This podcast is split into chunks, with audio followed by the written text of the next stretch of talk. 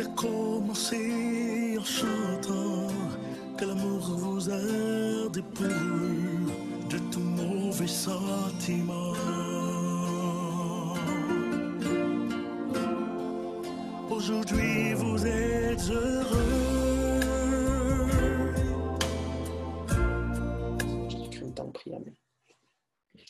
Donc on a vu ensemble, mes sœurs, que pour comprendre l'amour, il fallait d'abord pleinement avoir une période seule où on pouvait expérimenter cet amour et on appelle cette période-là le célibat. Le célibat, en réalité, et c'est un mot qui fait peur au XXe et XXIe siècle, rester seul, etc., surtout pour les femmes, en réalité, c'est la période, mes frères et sœurs, la plus importante avant d'entrer dans une quelconque relation ou même de vouloir y entrer.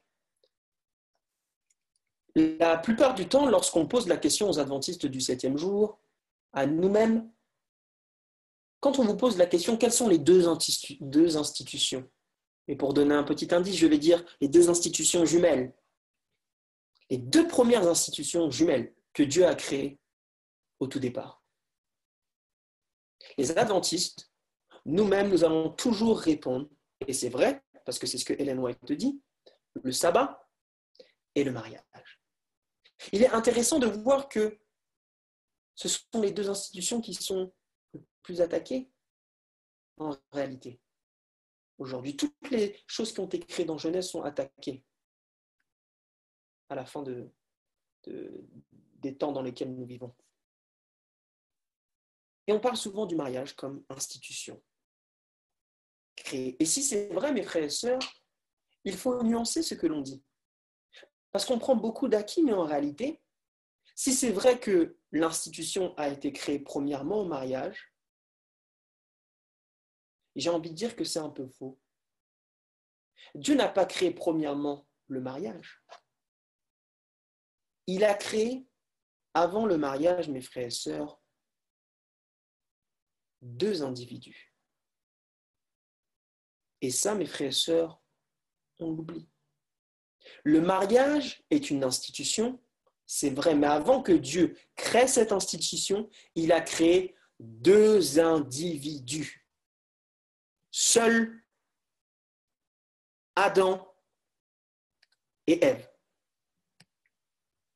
Adam a été créé d'abord en premier, Genèse 2, le verset 7 à 8, à partir de la poussière de la terre et du souffle de vie dans ses narines, il devint une âme vivante, c'est le mot qui est utilisé dans l'hébreu.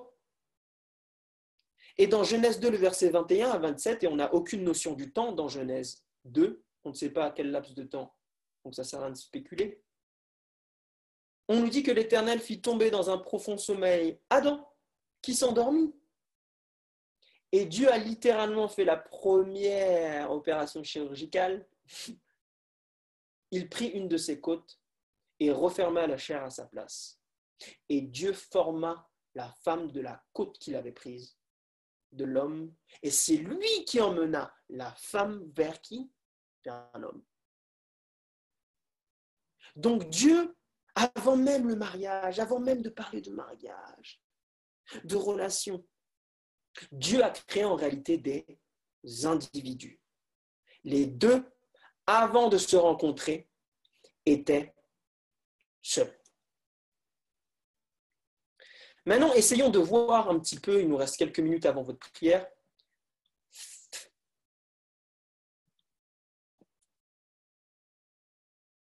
essayons de voir, mes frères et sœurs, quel type de célibat avait Adam et Ève.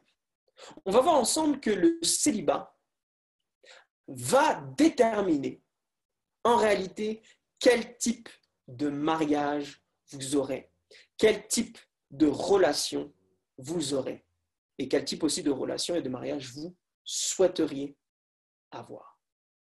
C'est pour ça que je vous avais dit au départ qu'on met beaucoup l'emphase sur le mariage, les relations, les choix du conjoint, etc., etc.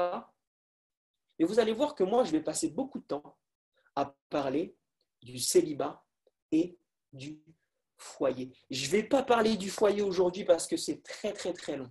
et même pas demain, parce que c'est toute une étude. Mais en réalité, le célibat se bâtit d'abord dans le foyer. Il y a une étape, j'appellerais ça l'étape zéro, et il y a celle du foyer. C'est là où vous apprenez à être des hommes et des, femmes. Et c'est ce foyer-là qui va déterminer aussi quel type d'homme et quel d'homme et de femme pardon, vous serez. Donc le foyer, très important. Et la période du célibat, quand vous allez sortir de ce foyer, va déterminer quel type de mariage vous, vous aurez. Alors regardons d'abord notre ami Adam. Pardonnez-moi pour la photo, je n'aime pas du tout cette photo-là, mais il n'y en avait pas d'autre. Ok? Donc, désolé. Mais voilà, euh, supposément la tête d'Adam, je ne pense pas qu'il ressemble à ça, mais c'est mon avis. Regardons comment était Adam dans sa période du célibat.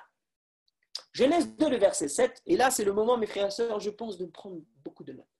Genèse 2, le verset 7, la Bible nous dit L'Éternel Dieu forma l'homme de la poussière de la terre.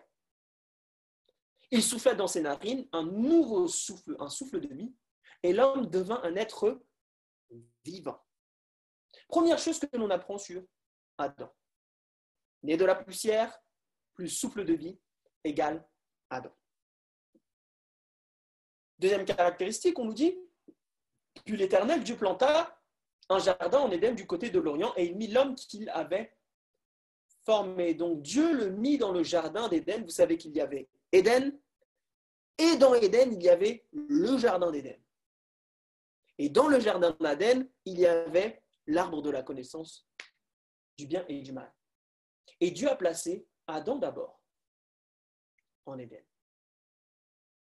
Il est important de noter ici que Adam a été créé en premier, c'est un détail qui est très important. Deuxième point, Genèse 2, verset 15, l'Éternel, Dieu, prit l'homme et il le plaça dans le jardin d'Éden pour le cultiver premièrement et ensuite pour le garder. On va voir ensuite pourquoi c'est très important. Genèse 2, le verset 7, donc pendant sa période de célibat, Dieu donna un ordre. Le mot ordre ici aussi, c'est le mot commandement à l'homme. Tu pourras manger de tous les arbres, mais tu ne pourras pas manger de l'arbre de la connaissance du bien et du mal, car le jour où tu en mangeras, les versions disent, tu mourras certainement.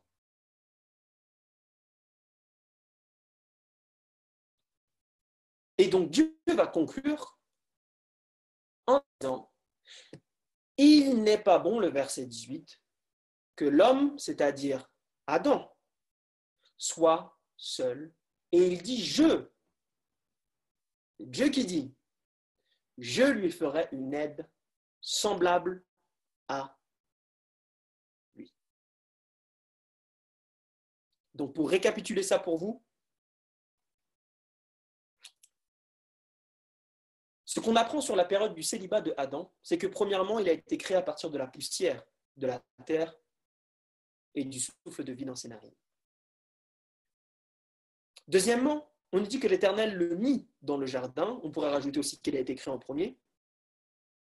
Ensuite, que l'Éternel le prit pour qu'il cultive et garde le jardin. Ensuite, on nous dit que Dieu lui donna des ordres, un ordre en particulier qu'il devait suivre, sinon il mourrait. Et l'ordre fut donc de ne pas manger le fruit de l'arbre du bien et du mal. Et ensuite, Dieu conclut en disant qu'il n'est pas bon que l'homme soit seul et que Dieu allait lui faire une aide semblable à lui. Alors, je ne sais pas quelle heure il est. On a encore minutes. Il reste trois minutes. Oui. Mais je, je préfère m'arrêter là parce qu'après, on va rentrer dans les détails. On va D'accord. rentrer dans les Vraiment on va rentrer dans les détails. Hop, je vais juste faire quelque chose très rapidement. Je vais juste vous mettre ça à l'écran. Voilà. Vous voyez? Je vous ai résumé tout ici, ce qu'on apprend sur Adam durant sa période de célibat. Pourquoi je suis parti dans Genèse pour conclure avec cette petite partie? C'est que rappelez-vous, Jésus-Christ disait, quand il parlait du, mariage, il n'en était pas ainsi au commencement. Et il va citer Genèse 2, où il dit que l'homme doit quitter, l'homme et la femme, enfin c'est la oui, voilà, doit quitter son père et sa mère. Donc il cite Genèse. C'est pour ça que je reviens dans Genèse, mes frères et sœurs, c'est tout simplement parce que Genèse, en réalité, c'est la genèse du célibat. C'est la fondation, mes frères et sœurs, de toute relation. Donc, je vous ai mis là toutes les caractéristiques du célibat que nous, nous avons de Adam. Et ensuite, après cette petite pause, on va voir quel est le rapport entre toutes ces caractéristiques-là et aujourd'hui le célibat. Quelles caractéristiques et quels principes nous pouvons en tirer par la grâce de Dieu. Adam a été créé en premier. Il a été créé à partir de la poussière de la terre, du souffle de vie.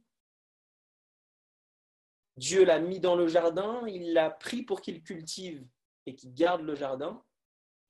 Dieu lui a donné des ordres, des commandements pour qu'il euh, les suive. L'ordre, je pense, principal, c'était euh, de ne pas manger euh, de l'arbre défendu, si on peut dire ça comme ça. Et ensuite, Dieu conclut en disant, voilà, il n'est pas bon que l'homme soit seul. Et c'est Dieu lui-même qui dit, je lui ferai une aide semblable. Donc, quel est le rapport ici entre euh, le célibat aujourd'hui et l'histoire d'Adam? Pour la poussière de la terre et le souffle de vie. Ici, mes frères et sœurs, si on essaye de spiritualiser ou on va dire euh, essayer de mettre ça au goût du jour, la poussière de la terre et le souffle de vie ici nous décrit tout simplement comment Adam a été créé. Maintenant, je vous invite à aller dans 2 Corinthiens 5, le verset 17, pour creuser un petit peu dans la parole de Dieu et puis voir ce que Dieu nous dit pour nous aujourd'hui. 2 Corinthiens 5, le verset 17, on va voir la première caractéristique ici. La Bible nous dit, et c'est un texte que vous connaissez tous, 2 Corinthiens 5, le verset 17, 2 Corinthiens 5, le verset 17, très connu. Si quelqu'un est en Christ, alors il est une nouvelle Les choses anciennes sont passées, voici toutes choses sont devenues nouvelles. Ici, Paul, deuxième lettre qu'il écrit à Corinthe, dit qu'une personne qui est en Christ nouvelle créature. Le mot créature ici, c'est le mot création. Donc ici, lorsqu'on parle de création, spirituellement parlant aussi, la création est aussi synonyme de nouvelle naissance. Lorsqu'on rencontre Jésus-Christ et qu'on reste en lui, on est une nouvelle création, une nouvelle créature. Ce que cela nous dit sur Adam, c'est que Adam était en effet une nouvelle créature, spirituellement parlant, on pourrait dire ici que Adam était né de nouveau. La caractéristique, le principe qu'il y a derrière, que Dieu était en train de nous dire, c'est qu'ici on parle de nouvelle naissance. D'ailleurs, on pourrait beaucoup aller plus loin dedans. C'est que lorsqu'on parle de poussière, il est intéressant de noter que Ellen White nous dit dans Gospel Workers, la page 456, quand on lui pose la question, mais quelle est la justification par la foi? Elle dit que c'est la gloire de l'homme dans la poussière. Et c'est faire pour l'homme ce qu'il n'est pas capable de faire pour lui-même. Gospel Workers, la page 456. Adam, on nous dit qu'il a été fait à partir de la poussière de la terre. Dieu est en train de nous dire qu'en fait, Adam a été fait à partir, mes frères et sœurs, de quelque chose de très bas. On nous parle ici de la conversion, de l'humilité. Adam ne pouvait pas dire Oh, je suis quelqu'un parce que j'ai été fait à partir de l'or. Non. Frère Adam, tu as été fait à partir de ce qu'il y a de plus bas, la terre. L'humilité, condition nécessaire pour expérimenter la conversion. Il y avait un pasteur que j'aime beaucoup, pasteur Jean-Noël, que j'ai rencontré au Mexique, et Dieu l'a utilisé pour me donner les prémices de l'évangile. Homme que je respecte beaucoup, pasteur dans le Pacifique, disait ceci. Il disait La foi commence là où il n'y a plus de moi. Magnifique citation. Ça m'a bouleversé. Il disait La foi commence là où le moi termine. Autrement dit, on commence réellement à expérimenter la foi lorsqu'il n'y a plus de moi, lorsque le moi est crucifié, comme Paul disait. L'humilité, mort à soi-même, nouvelle naissance. Le souffle de vie ici, c'est le mot respiration qui est utilisé pour le Saint-Esprit. Et on sait, lorsqu'on lit l'histoire de Nicodème, dans Jean 3, Dieu lui dit que pour naître de nouveau, il faut être né d'eau et d'esprit. Donc, à travers l'histoire de Adam, oui bébé, à travers l'histoire de la création, ma fille est d'accord. La poussière de la terre et le souffle de vie nous parlent en réalité ici en nous disant que Adam était converti, qu'il avait expérimenté la nouvelle naissance. Et certains pourront dire Oh, mais la nouvelle naissance est dans le Nouveau Testament, la foi. Non, non, non, mes frères et sœurs. Lorsque vous lisez Hébreu 11, lorsque vous lisez Hébreu 11, qui est un petit peu la table de matière de la foi, Paul, qui je pense a écrit le livre d'Hébreu, ne cite que des exemples de l'Ancien Testament. Donc la justification par la foi n'est pas un concept du nouveau, mais bien de l'Ancien. Donc Adam a eu cette expérience avec Dieu. Il reconnaissait qu'il n'était rien. Et on pouvait dire qu'il a été baptisé lui aussi du Saint-Esprit. C'est une nouvelle créature, nouvelle naissance spirituellement. Conversion. Ensuite, on nous dit que le deuxième point, l'Éternel le mit dans le jardin et on va le prendre aussi avec le, point 3 un petit peu. L'Éternel le mit et l'Éternel le prit. Lorsque vous regardez le strong en, hébreu, c'est très intéressant parce que mettre et prendre, surtout prendre, c'est le mot possession. Laissez-moi poser une question. Regardez, j'ai une bouteille d'eau ici. On va pas faire de pub. Ils ne nous payent pas. je ne vais pas vous dire quelle marque c'est. OK? Lorsque je prends cette bouteille d'eau et que je la mets ici sur mon ordinateur, qu'est-ce que ça veut dire concrètement entre moi et la bouteille d'eau? Ça veut dire que si j'ai la possibilité de la prendre et de la mettre, ça veut dire que je possède cette bouteille d'eau. Elle est à moi. OK? Ce qui veut dire, mes frères et sœurs, que lorsque Dieu prend et met Adam, la première chose ici, c'est que Dieu est son créateur. Adam lui appartient. Et plus encore, Adam est soumis à lui. Vous savez pourquoi?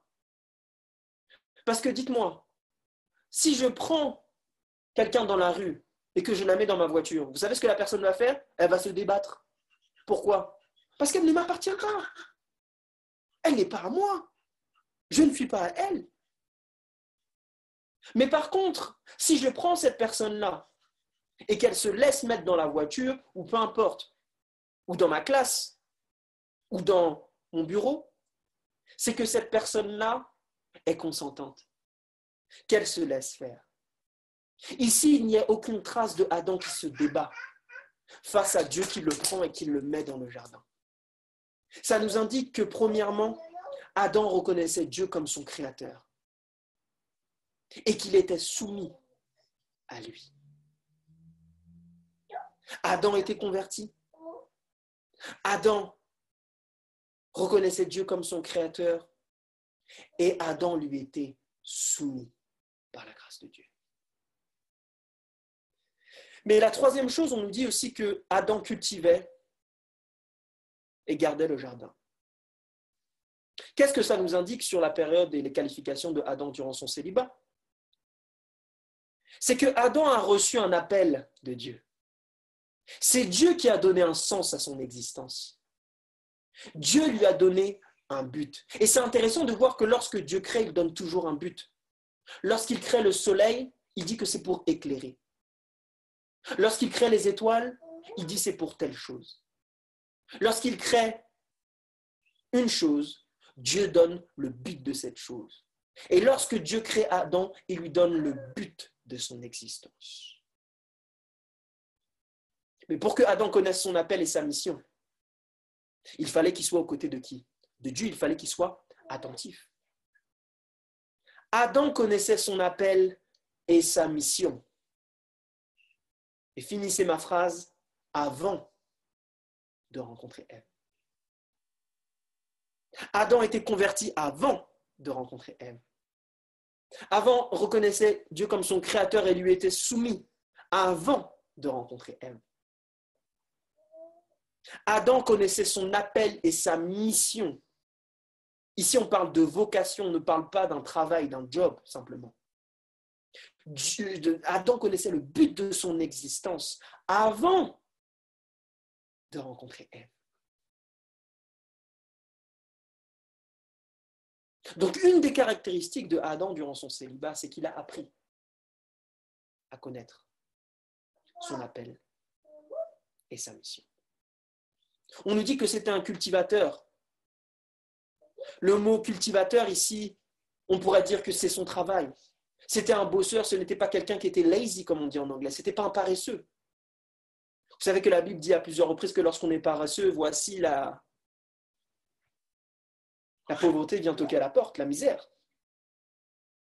Il travaillait. C'était un bosseur, il a appris à travailler. Et donc à servir. Adam connaissait son appel et sa mission. C'était un travailleur. Il n'était pas paresseux. Il avait la notion du travail. Et c'était surtout un serviteur. Et tout ça, finissait ma phrase, avant de rencontrer Ève. Mais Adam n'était pas simplement un travailleur, un serviteur et quelqu'un qui connaissait son appel et sa mission. D'ailleurs, les femmes, j'espère que vous écoutez attentivement, mais l'une des questions que vous devriez poser aux candidats, futurs candidats, proposition avant réservation, comme je dis, c'est de voir si cet homme, en effet, connaît son appel. S'il vous dit, quel est ton appel, quelle est ta vocation? Il dit, bah, écoute, je travaille à la BNP Paribas, je suis juriste. Je ne connais pas son appel. Ça, c'est ton travail, mon frère. Mais quel est ton appel? Quelle est la raison pour laquelle Dieu t'a créé? Mon appel, servir l'Éternel à part par rapport à l'enseignement. C'est mon appel.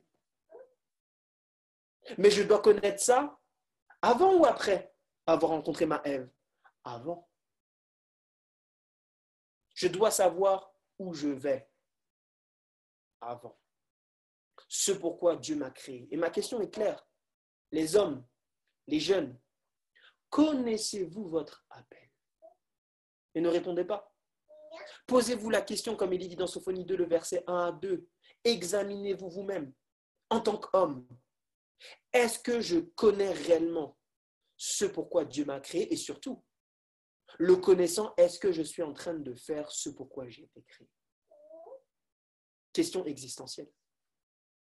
Beaucoup, mes frères et sœurs, meurent. Beaucoup font autre chose. Beaucoup, au lieu d'être prédicateurs, auraient dû être médecins. Beaucoup de médecins auraient dû être prédicateurs. Beaucoup de personnes qui font de la politique auraient dû être des enseignants dans nos rangs.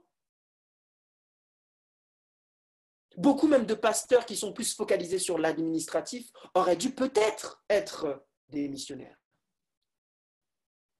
Beaucoup de femmes qui sont peut-être secrétaires, carriéristes, auraient dû peut-être être des mères à la maison ou des missionnaires pour Dieu. Connaître son appel est primordial. Je répète, avant pour l'homme de rencontrer Ève. Deuxièmement, on nous dit que Adam aussi était, devait garder le jardin. Et ça, c'est une caractéristique qui est étonnamment mal masculine. En tant qu'homme, on a ce désir de toujours protéger. Et moi, je suis particulièrement comme ça. Quand j'ai des amis, je souhaite les protéger. Quand je suis très protectionniste, c'est vrai, si on pourrait qualifier ça comme ça. Pas over protectionniste, mais protectionniste. Oui, tu es d'accord toi aussi? Il est d'accord par la grâce de Dieu, je l'espère. Le mot garde ici, garder le jardin signifie gardien et obéissant. Incroyable. L'homme, avant de rencontrer Ève, dans sa période de célibat, apprend à être un gardien, un protecteur. Un protecteur. Donc, point 4, travail. L'Éternel lui donne des. enfin, c'est plus le point 3. L'Éternel, donc, Adam a appris à connaître son appel, à faire la mission avant, à être un travailleur et être le gardien de sa maison, de ses frères, de ses frères en la foi aussi. Et il apprend, mes frères et sœurs, à être obéissant à Dieu. Sacré Adam, n'est-ce pas? Adam était un homme fabuleux. On dit que le point 4 et 5, que Dieu lui donna des ordres. D'ailleurs, avant ce point-là, j'aimerais rajouter un petit point que j'ai oublié. Dans Genèse 2, si vous lisez attentivement, vous allez voir qu'à un moment donné, Dieu va dire que il va arroser la terre. Vous savez que la pluie n'est arrivée qu'après le péché, pas avant. Puisqu'on nous dit dans Genèse 2 que la vapeur venait du sol et arrosait. La pluie tombe du ciel et arrose. Et Dieu donne une raison, il dit c'est parce qu'il n'y avait pas d'homme encore sur la terre pour cultiver. Et avant que Adam ne soit créé, Dieu avait créé déjà tout l'écosystème. C'est-à-dire que quand Adam réfléchissait à ça, lorsque Adam naît, il voit toute la création. Et moi, à sa place, je me serais posé la question, mais qui a créé ça? La réponse est Dieu. Mais Adam n'était pas là lors de la création. C'est-à-dire qu'il devait exercer ce qu'on appelle la foi. C'est-à-dire une substance des choses qu'on ne quoi, qu'on ne voit pas. Adam était un homme de foi car il n'a pas vu la création, mais il devait croire par la foi que c'était Dieu qui l'avait fait, que c'était Dieu qui l'avait créé. Homme de foi. Ensuite, on nous dit que Dieu lui a donné un ordre, donc ça veut dire, ici le mot ordre, c'est le mot commandement, que Dieu spirituellement lui a inculqué ses commandements. Adam était assez proche de Dieu pour apprendre de lui, apprendre ses principes, apprendre ses commandements et les mettre en, pratique. Adam, dans sa période de célibat, a dû savoir exercer et apprendre à exercer ce qu'on appelle sa volonté. Dieu lui a dit, tu vois, tout ça, tu peux manger, mais seulement ça, tu ne manges pas. Vous savez que l'une des manières d'éduquer ses enfants, c'est comme ça. Hélène White dit qu'il faut apprendre très jeune à l'enfant à exercer sa foi.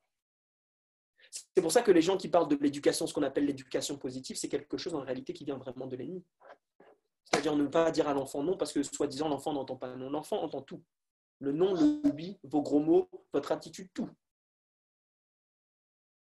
Si on ne dit pas non à l'enfant, si on ne met pas de barrière juste, équitable, l'enfant ne peut pas exercer sa volonté et du coup on a un enfant qui devient un enfant roi. Et un enfant qui regarde son nombril, c'est un enfant qui ne regarde pas Dieu. Et ça donne, après, mes frères et sœurs, je vais être très clair avec vous, des agents de l'ennemi. Je ne veux pas, moi, que ma fille devienne un agent de l'ennemi. Au nom de Jésus.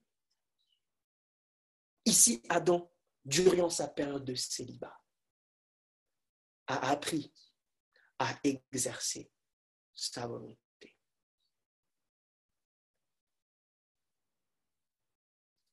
Et enfin, mes frères et sœurs, on pourrait dire donc que Adam, puisqu'il a appris à exercer sa volonté, a appris à se maîtriser, du moins à un certain degré. Finissez ma phrase avant de quoi? Avant de rencontrer Ève.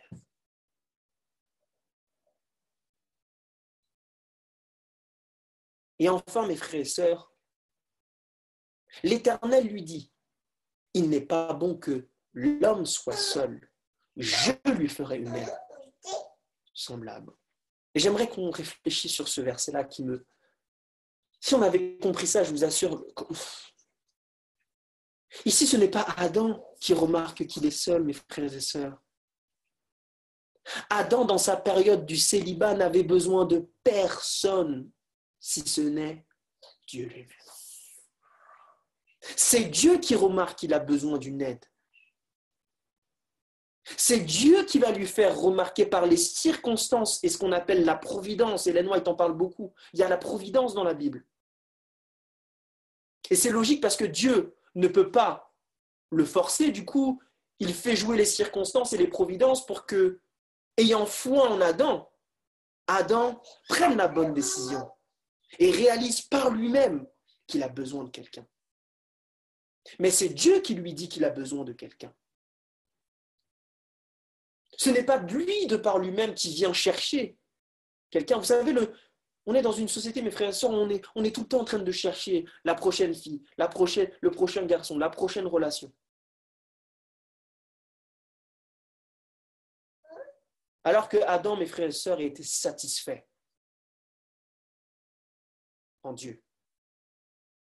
Il avait sa propre relation avec Dieu. Dieu pour lui était tout pour lui. C'est son mari, son best friend, tout ce que sa femme, c'était tout pour lui. Il ne cherchait pas la compagnie de quelqu'un au départ.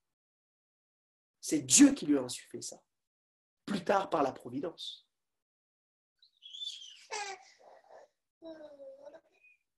Mais tout ça, mes frères et sœurs, c'était quand? Avant de rencontrer Maintenant, quand on résume tous ces points, regardons ensemble. Premier point, il était de nouveau et converti. Et j'ai envie de rajouter ici avant Ève, parce que c'est très, très, très important que l'homme soit converti avant. Vous savez pourquoi? Je vais dire ça tout à l'heure. C'est très important, je vais vous expliquer pourquoi après. Alors oui, je sais, certains vont dire, oh mais oui. Ici, on parle d'un idéal, mes frères et sœurs. D'un idéal ce que Dieu avait au départ. Deux, il reconnaît Dieu comme son créateur et lui est soumis. Trois, il connaît son appel et fait sa mission. Quatre, il travaille et sait servir.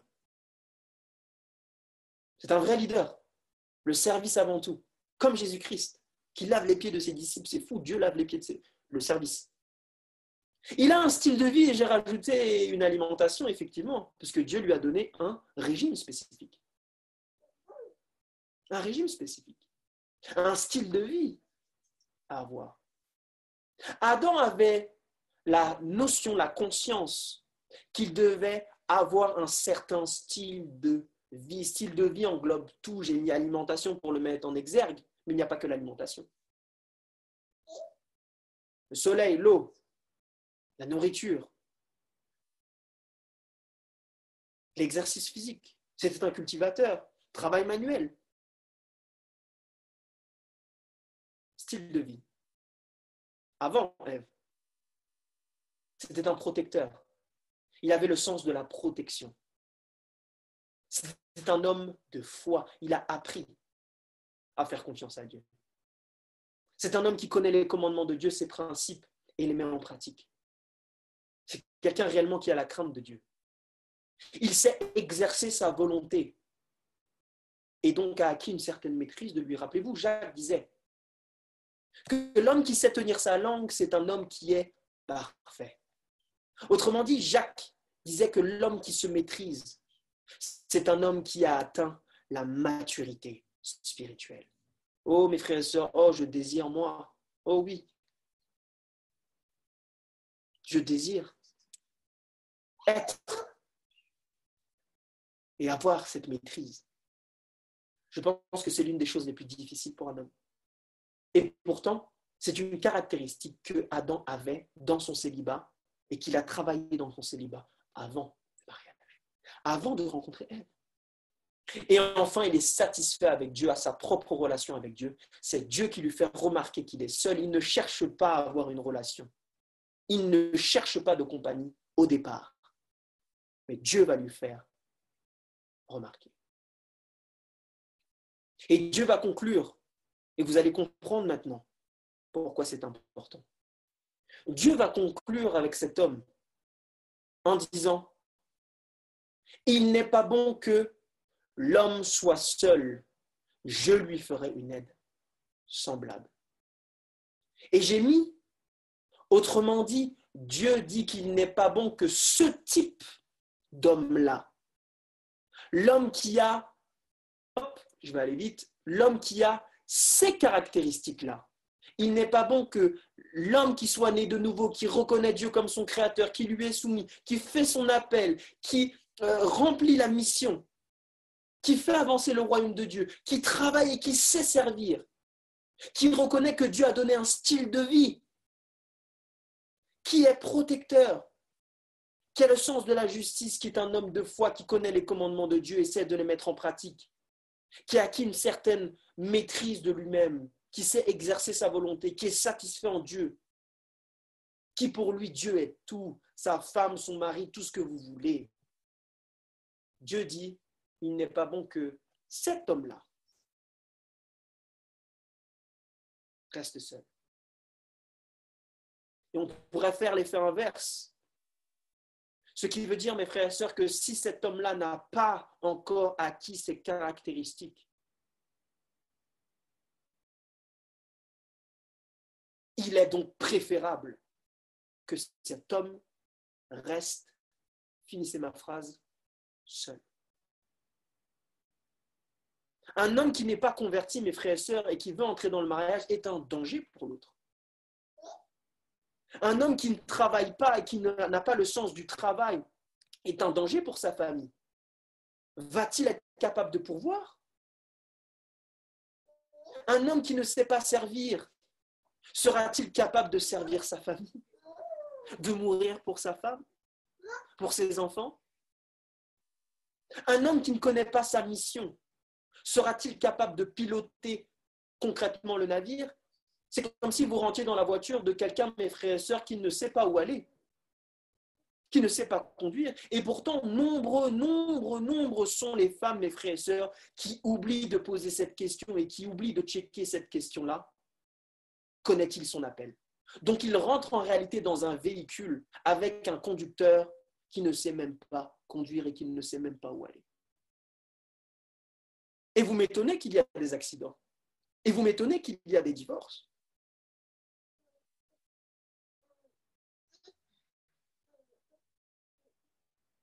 Avoir un homme qui ne craint pas Dieu, mes frères et sœurs, c'est avoir un homme, mes frères et sœurs, qui n'invite pas Dieu à la maison. C'est avoir un homme qui ne ressemble pas à Christ. C'est dangereux y compris pour la femme et pour l'homme. Toutes ces caractéristiques que Adam avait c'est les caractéristiques que l'homme devrait avoir avant, finissez ma phrase, de rencontrer. Oh, quelle claque Oui. Certains vont dire, oh, c'est pas possible. Certains vont dire, oh, mais non, c'est un idéal, on peut tendre à l'idéal. Mes frères et sœurs, on pourra dire tout ce qu'on veut. Mais c'est un fait. C'est les caractéristiques que Adam avait. Sacré claque. Et je répète, mes frères et sœurs, c'est un idéal. Dieu est toujours dans la prévention. Dieu est toujours dans l'éducation. Pour qu'on puisse, mes frères et sœurs, soit corriger par sa grâce, soit prévenir en apprenant à nos enfants, futurs enfants, la bonne voie à suivre. Leur donner par la grâce de Dieu les clés du véritable mariage. Les clés du véritable et du bon conjoint conjoint. Vous voyez mes frères et sœurs, et j'aimerais parler aux sœurs, voici les caractéristiques que vous devriez voir avant d'envisager le choix du conjoint. Parce que rappelez-vous, après toutes ces choses-là, que Dieu ait dit qu'il n'est pas bon, l'homme a mis la providence, mais c'est Adam qui a choisi. Dieu n'a pas fait le choix pour lui. C'est fou comment les gens disent, j'entends souvent ça. Oh oui, Dieu a choisi pour moi. Non, Dieu n'a pas choisi pour toi, ma sœur. Dieu n'avait pas réservé quelqu'un au loin, en Chine, et puis vous êtes... Non, non, non, Dieu ne fait pas ça. Il y a le libre arbitre. Dieu met des candidats et des candidates. Mais c'est toi qui dois exercer ton libre arbitre. Parce que Dieu aussi veut voir, comme on l'a vu dans la citation du départ, si Dieu est réellement à l'origine de notre choix. D'ailleurs, on dit souvent ça, moi et ma femme, quand on a fait ça ensemble par la grâce de Dieu. Donc, je dis bien par la grâce. Quand on a découvert ça, on se posait la question, on disait, mais si quelqu'un nous pose la question, pourquoi tu l'as choisi, on, devrait être capable de donner les vraies raisons.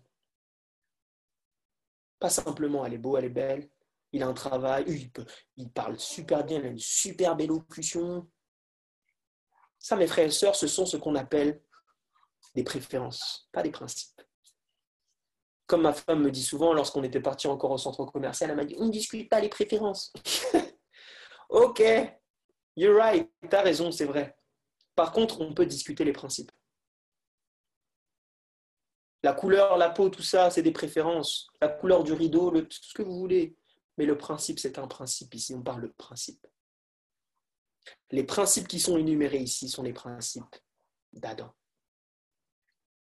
Voilà ce que devrait rechercher, ce que, pardon, devrait voir chez un homme qui a la prétention de ne vouloir pas être seul.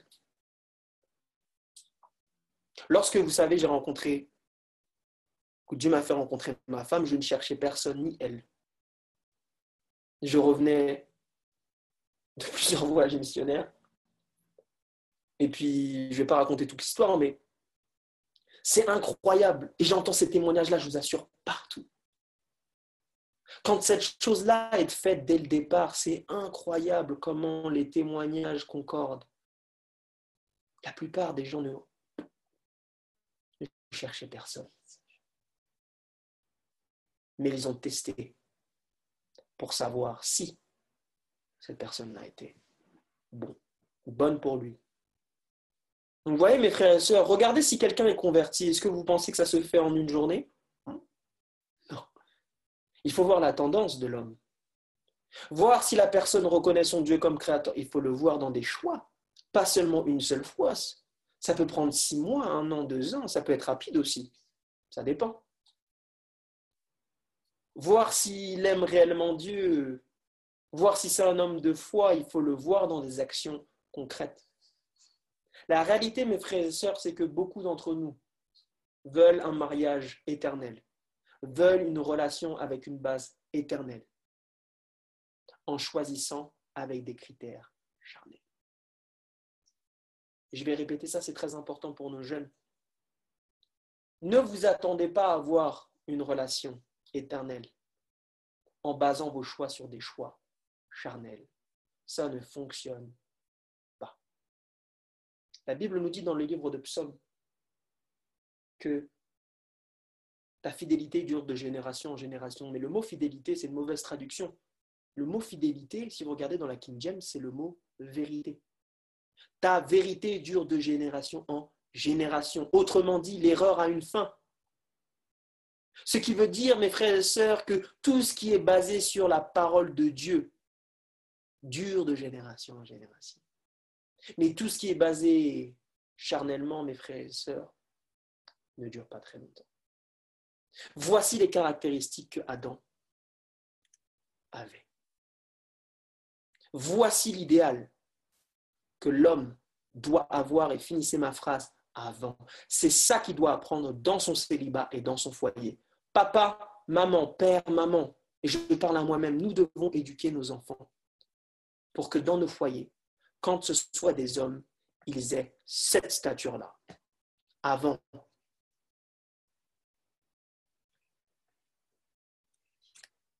de rencontrer ou pas leur Ève. Vous savez qu'il y a des personnes dans la Bible qui n'ont pas eu cette opportunité. Jérémie, mon prophète préféré, n'a pas eu cette opportunité-là de pouvoir se marier, d'avoir des enfants. Donc voilà les caractéristiques qu'un homme devrait avoir. Et je vais être très clair avec vous. Si ces caractéristiques-là ne sont pas là, aux femmes, éloignez-vous. Et aux hommes, restez seuls. Le temps de grandir encore avec Dieu. Le célibat est la période la plus importante, mes frères et sœurs. Alors qu'en est-il de Ève? Oh, qu'en est-il de nos Èves Qu'en est-il de la femme? Eh bien, la Bible est très claire. L'Éternel te dit, il n'est pas bon que l'homme soit seul. Je lui ferai une aide comment, mes frères et sœurs? Semblable. C'est pour ça toutes ces, oh, ces mouvements de féminisme, si on avait le temps, vous allez voir que le féminisme vient d'une dame. Bref, dire que la femme n'a jamais été l'égale de l'homme, ce n'est pas ce que la Bible dit. Une aide semblable. Si je dis à ma femme de porter la table, c'est comme elle a assez de force pour porter la table comme moi je porte la table. On est égaux. Égaux dans notre nature, différents dans notre personnalité. C'est la différence entre unité et uniformité. Ici, l'aide est comment? Semblable, ce qui veut dire que les caractéristiques sont donc semblables. Alors qu'en est-il de Ève avant de rencontrer, avant que Dieu mette la providence des candidats? Elle doit être née de nouveau. Eh oui, convertie. First thing first. Homme, ne choisissez pas une femme parce qu'elle est belle, simplement. Regardez mes frères et sœurs si elle l'aime l'éternel. C'est encore plus beau. Deux, elle doit reconnaître Dieu comme son créateur et lui être soumis. Testez. Hommes, femmes, testez-vous. Testez-vous. On va voir comment se tester la prochaine fois. Parce qu'il y a des détails, des choses qu'il faut respecter. Elle doit connaître son appel et faire sa mission avant de vous rencontrer aussi. Et sûrement de connaître son appel, c'est de demander à celui qui vous a créé. Elle doit avoir le sens du travail, rappelez-vous. Proverbe 30, le verset 13, la Bible nous dit que la femme vertueuse, la femme par excellence, l'excellence de la femme, elle se procure de la laine et du lin, elle travaille d'une main joyeuse, la Bible nous dit. Elle n'est pas, elle, est comme un navire marchand, elle amène son pain de loin. Et elle se lève encore lorsqu'il fait quoi? Lorsqu'il fait nuit. Elle bosse, mon gars. Elle bosse. Elle n'est pas lazy, elle n'est pas paresseuse. Elle sait tenir sa maison. Parce qu'elle a appris dans son foyer auprès de sa mère et de son père, les tâches de la vie. Elle reconnaît, quatrième point, qu'elle doit avoir un style de vie conforme aux Écritures. qui est un style de vie que Dieu demande. Une alimentation, un sommeil, une tempérance. Elle est aussi protectrice, mais pas comme l'homme. Parce que lorsque vous lisez Proverbe 30, le verset 11, on nous dit, et je vais vous lire cela, on nous dit qu'elle protège, que le cœur de son mari a confiance en elle. Et je vais un peu plus détailler tout à l'heure parce qu'elle est née de la côte de l'homme et on va voir ce qu'est la fonction de la côte dans l'organisme humain. Vous allez voir, c'est fabuleux. C'est une femme de foi. Elle a sa propre relation avec Dieu. Sa relation ne dépend surtout pas des autres et encore moins des hommes. Elle connaît les commandements de Dieu, ses principes et les met en pratique. Rappelez-vous, dans Proverbe 30, on nous dit qu'elle craint l'Éternel. La crainte de Dieu est toujours liée à quoi? Au commandement dans la Bible. Elle a appris à exercer sa volonté dans son foyer, à se maîtriser. D'ailleurs, si vous lisez Proverbe 30, le verset 26, on nous dit qu'elle ouvre la bouche avec quoi? Avec sagesse. Oh, ce n'est pas... Elle sait. Rappelez-vous comment cette femme avait parlé à David lorsque David allait tuer quelqu'un? Il a suffi qu'elle ouvre la bouche avec sagesse. Et ça a calmé David. Elle ne parle pas pour rien. Elle ne dit pas n'importe quoi comme la femme de Job. Avait dit à Job. Elle a appris à se maîtriser. Elle est satisfaite en Dieu. Neuvième point. Et elle a sa propre relation avec Dieu. Elle n'est pas en quête de l'amour. Femme, ne réveille pas l'amour. C'est fou parce que, parce que la femme a ses besoins d'affection, c'est vrai. Mais la femme quitte un foyer pour aller à un autre foyer. Elle quitte son foyer au départ pour aller dans un foyer avec son mari. Donc c'est vrai qu'il y a cette notion d'affection, mais elle n'est pas à la recherche de l'amour. Elle se satisfait aussi, mes frères et sœurs, seule d'abord. Seule. Parce que pour elle, Dieu est tout pour elle. Donc elle est semblable à ces niveaux-là à l'homme. Mais il y a certaines différences qu'il faut noter. La première, c'est qu'elle sort de la côte de l'homme. La deuxième, c'est elle qu'elle est créée en deuxième, c'est très important. Et qu'elle est soumise à l'homme, et je vais expliquer ça. Oh là, je sais que... soumission, attention, attention. Mes frères et sœurs, la Bible, c'est un livre magnifique. Dieu est un Dieu équilibré. Essayons d'expliquer un petit peu tout ça. La côte de l'homme. Vous savez que le Figaro, les scientifiques nous disent ceci. La côte avec le sternum et les vertèbres thoraciques. Les côtes forment la cage thoracique, ce qui protège, vous savez quoi? Le cœur.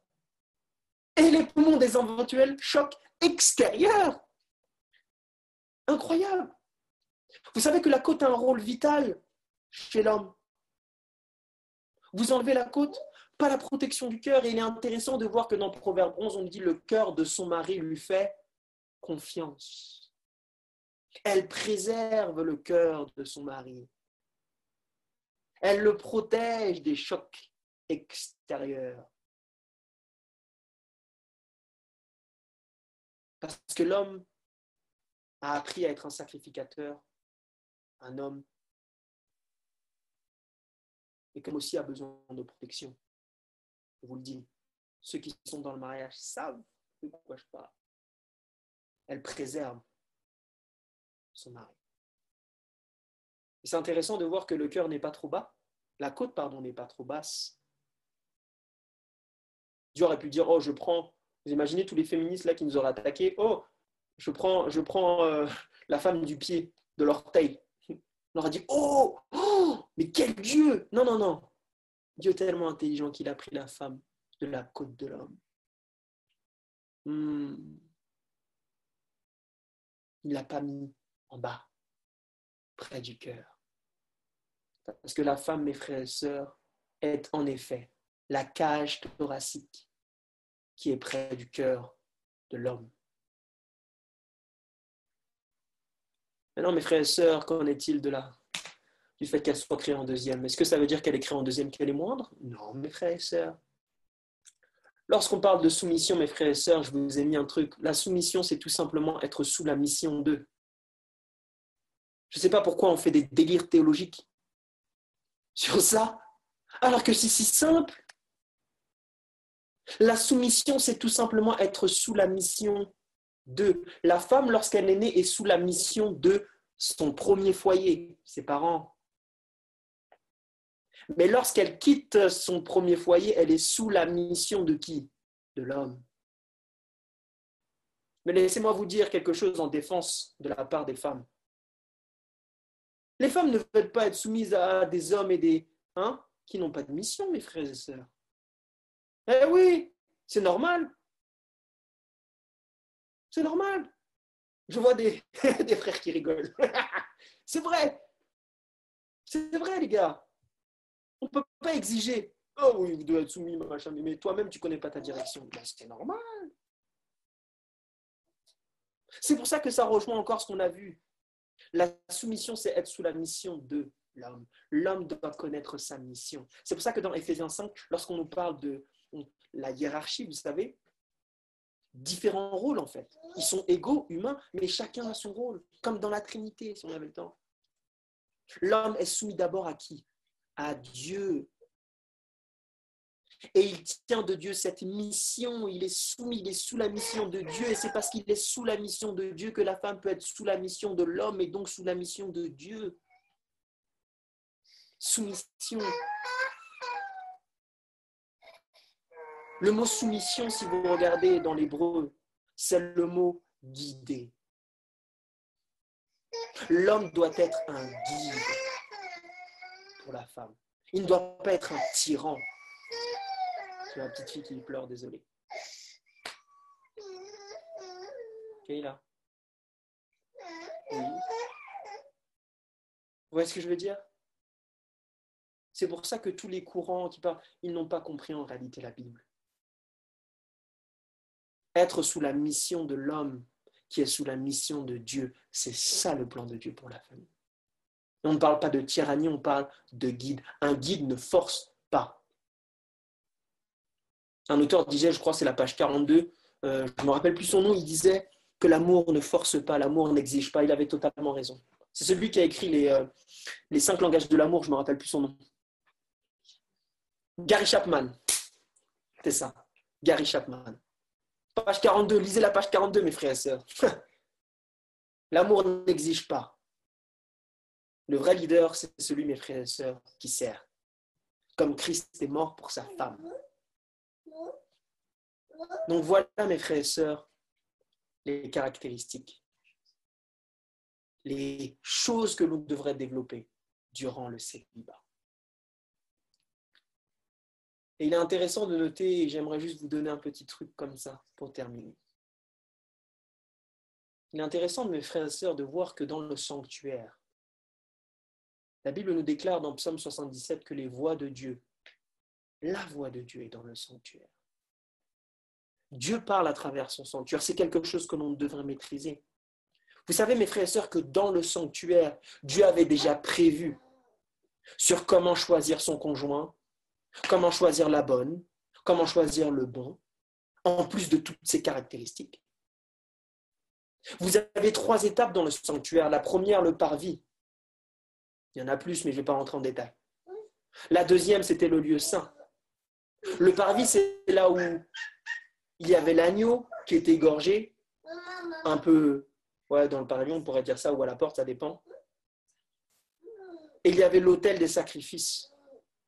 Et ensuite, le sacrificateur devait se nettoyer les mains où l'eau et le sang étaient mélangés. Et ensuite, il avait le lieu saint avec les pains, l'autel des parfums et le chandelier. Et ensuite, vous aviez le lait très saint. Vous devez passer par euh, ces anges hein, pour passer au lieu très saint. Et là, vous rentrez en intimité avec Dieu.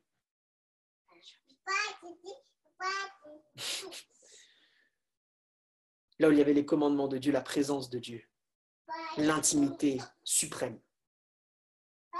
Et vous deviez passer par le parvis et ensuite le lieu saint pour aller dans le lieu très saint. Le parvis, mes frères et sœurs, représente l'expérience de la nouvelle naissance. Avant d'aller dans la complète présence de Dieu, il nous faut expérimenter quoi? La nouvelle naissance. Quel est le rapport ici avec le choix du conjoint? C'est très clair. Avant de pouvoir profiter de l'intimité, vous voyez de quoi je parle? De la sexualité, qui est l'intimité suprême entre un homme et une femme. Pour pouvoir profiter de cette intimité-là, vous devez passer par le parvis, c'est-à-dire vous devez passer par l'expérience de la conversion. Et ensuite, il n'y a pas simplement que la conversion en une fois, c'est-à-dire la nouvelle naissance, il y a aussi ce qu'on appelle la conversion journalière qui se passe dans le lieu saint. Lisant la parole, priant, je vais vite, et le Saint-Esprit. Et on sait que l'Église doit passer par toutes ces phases-là pour qu'elle ait le privilège de revoir Dieu face à face, de re-rentrer dans son intimité physique, j'entends, parce qu'on peut avoir une intimité déjà avec la Bible. Donc avant l'intimité, mes frères et sœurs, il y a la conversion, l'engagement, l'œuvre, puisque vous savez que le chandelier représente le fait que nous devons être des lumières. Et on voit exactement ici le lien avec Adam et Ève. Ils étaient convertis, ils faisaient l'œuvre. Le problème, mes frères et sœurs, c'est que beaucoup d'entre nous, nous devenons intimes avant ces caractéristiques-là. Nous voulons passer directement dans le lieu très sain avec notre conjoint ou notre conjointe sans pour autant être passé par la phase de test, conversion, nouvelle naissance et être des vrais serviteurs Pour bénéficier de l'intimité, il faut remplir ces conditions-là et bien évidemment être marié. Et mes frères et sœurs, j'aimerais terminer avec ça. Vous voyez, mes frères et sœurs, que le mariage, ce n'est pas l'affaire d'une seconde. Femme, checkez ces caractéristiques-là. Si Dieu met dans votre cœur que vous-même vous avez ces caractéristiques-là, parce que si vous n'avez pas ces caractéristiques-là, il est préférable que vous restiez seul. Pareil pour les, les hommes. Mais si Dieu, quand vous remplissez ces caractéristiques-là, que vous servez déjà l'Éternel, que vous êtes dans la mission. Oui, tu vas faire pipi? Ok. eh bien, mes frères et sœurs, checkez ces caractéristiques-là. Prenez le temps. Ne réveillez pas l'amour. Parce qu'une fois que l'amour est réveillé, mes frères et sœurs, ou l'amour, c'est comme un, une pédale d'accélérateur, comme disait le pasteur Jean-Noël. C'est difficile de le freiner. Vous voyez ce que je veux dire? Et mes frères et sœurs, c'est ça l'idéal que Dieu a. Si on enseignait ça très tôt à nos enfants, si même nous, en tant qu'individus, nous avons et nous choisissons de faire cette expérience, je peux vous le dire, mes frères et sœurs, c'est une réelle bénédiction. Je viens du monde. Ma femme vient du monde. On a tout connu là, les bêtises. Mais on n'a jamais connu ça. Malgré les difficultés, être heureux en abondance. Lorsque deux personnes sont en Dieu et qu'ils viennent ensemble, ça fait Dieu au carré. C'est puissant. Personne ne peut vous bouger. Le monde peut s'écrouler. L'État peut s'écrouler. L'Église même peut s'écrouler. Elle ne s'écroulera pas. Amen. pas l'Église adventiste. Au nom de Jésus-Christ, la Bible dit que les portes de l'enfer ne prévaudront pas. Non, non, non.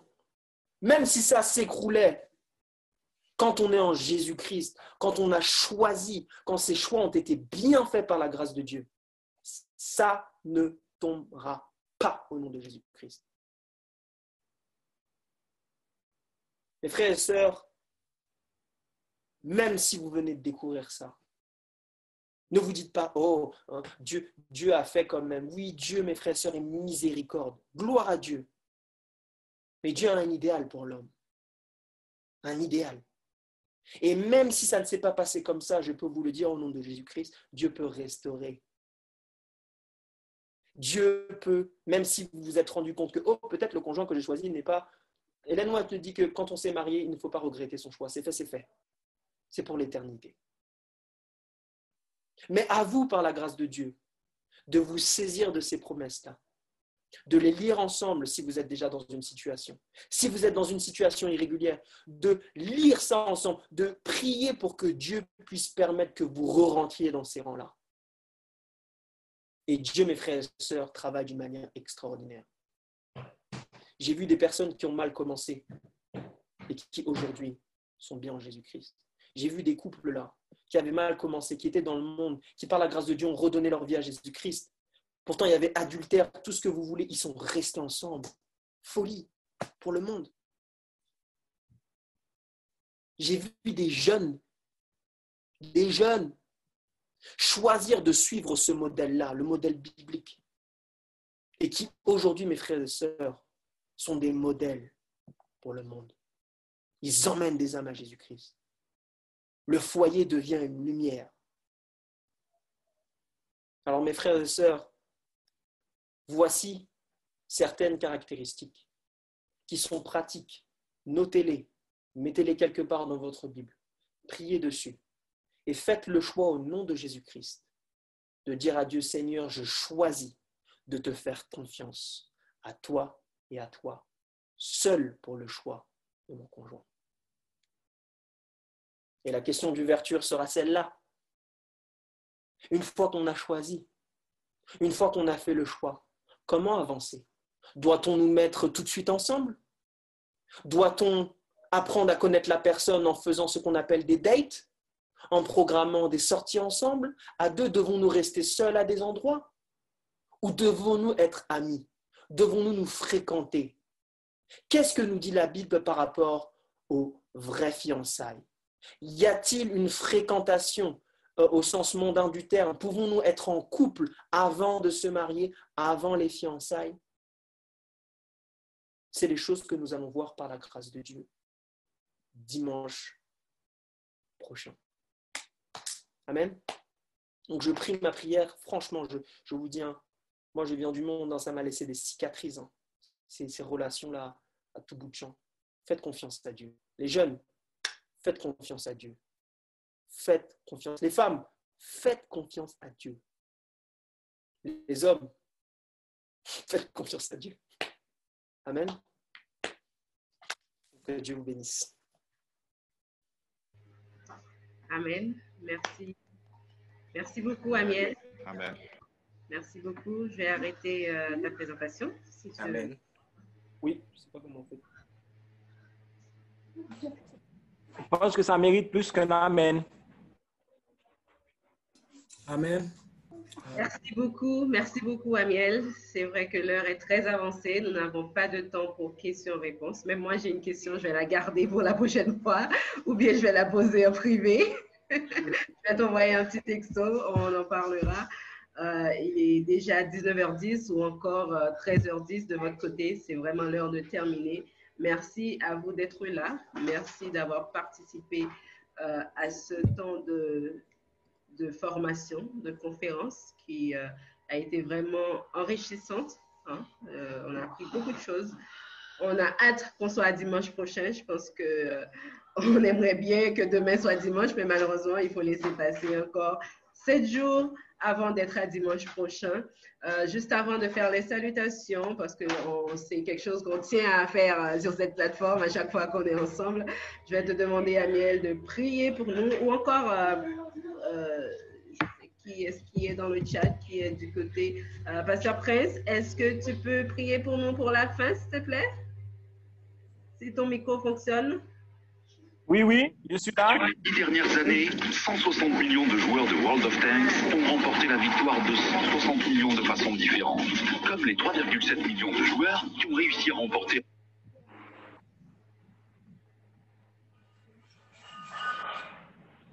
Nous t'écoutons. Je peux commencer? Il y avait du bruit alors.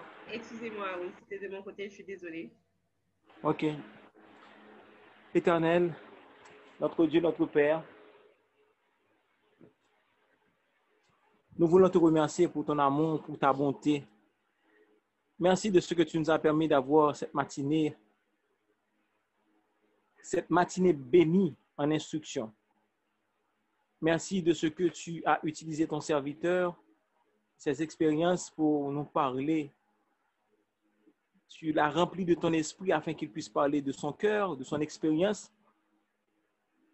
Et ces paroles pourront nous aider à devenir de vrais et de bons époux, de vraies et de bonnes épouses. Merci Seigneur pour ton esprit manifesté au milieu de nous.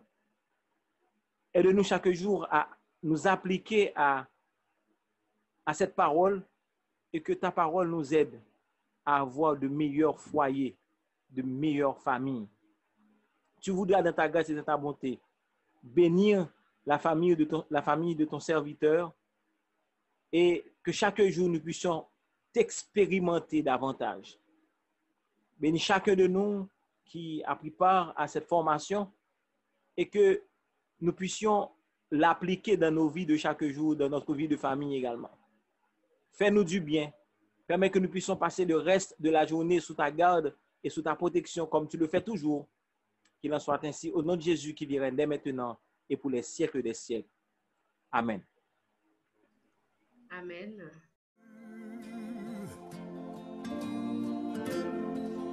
Tout a commencé en chantant que l'amour vous a dépouillé de tout mauvais sentiment.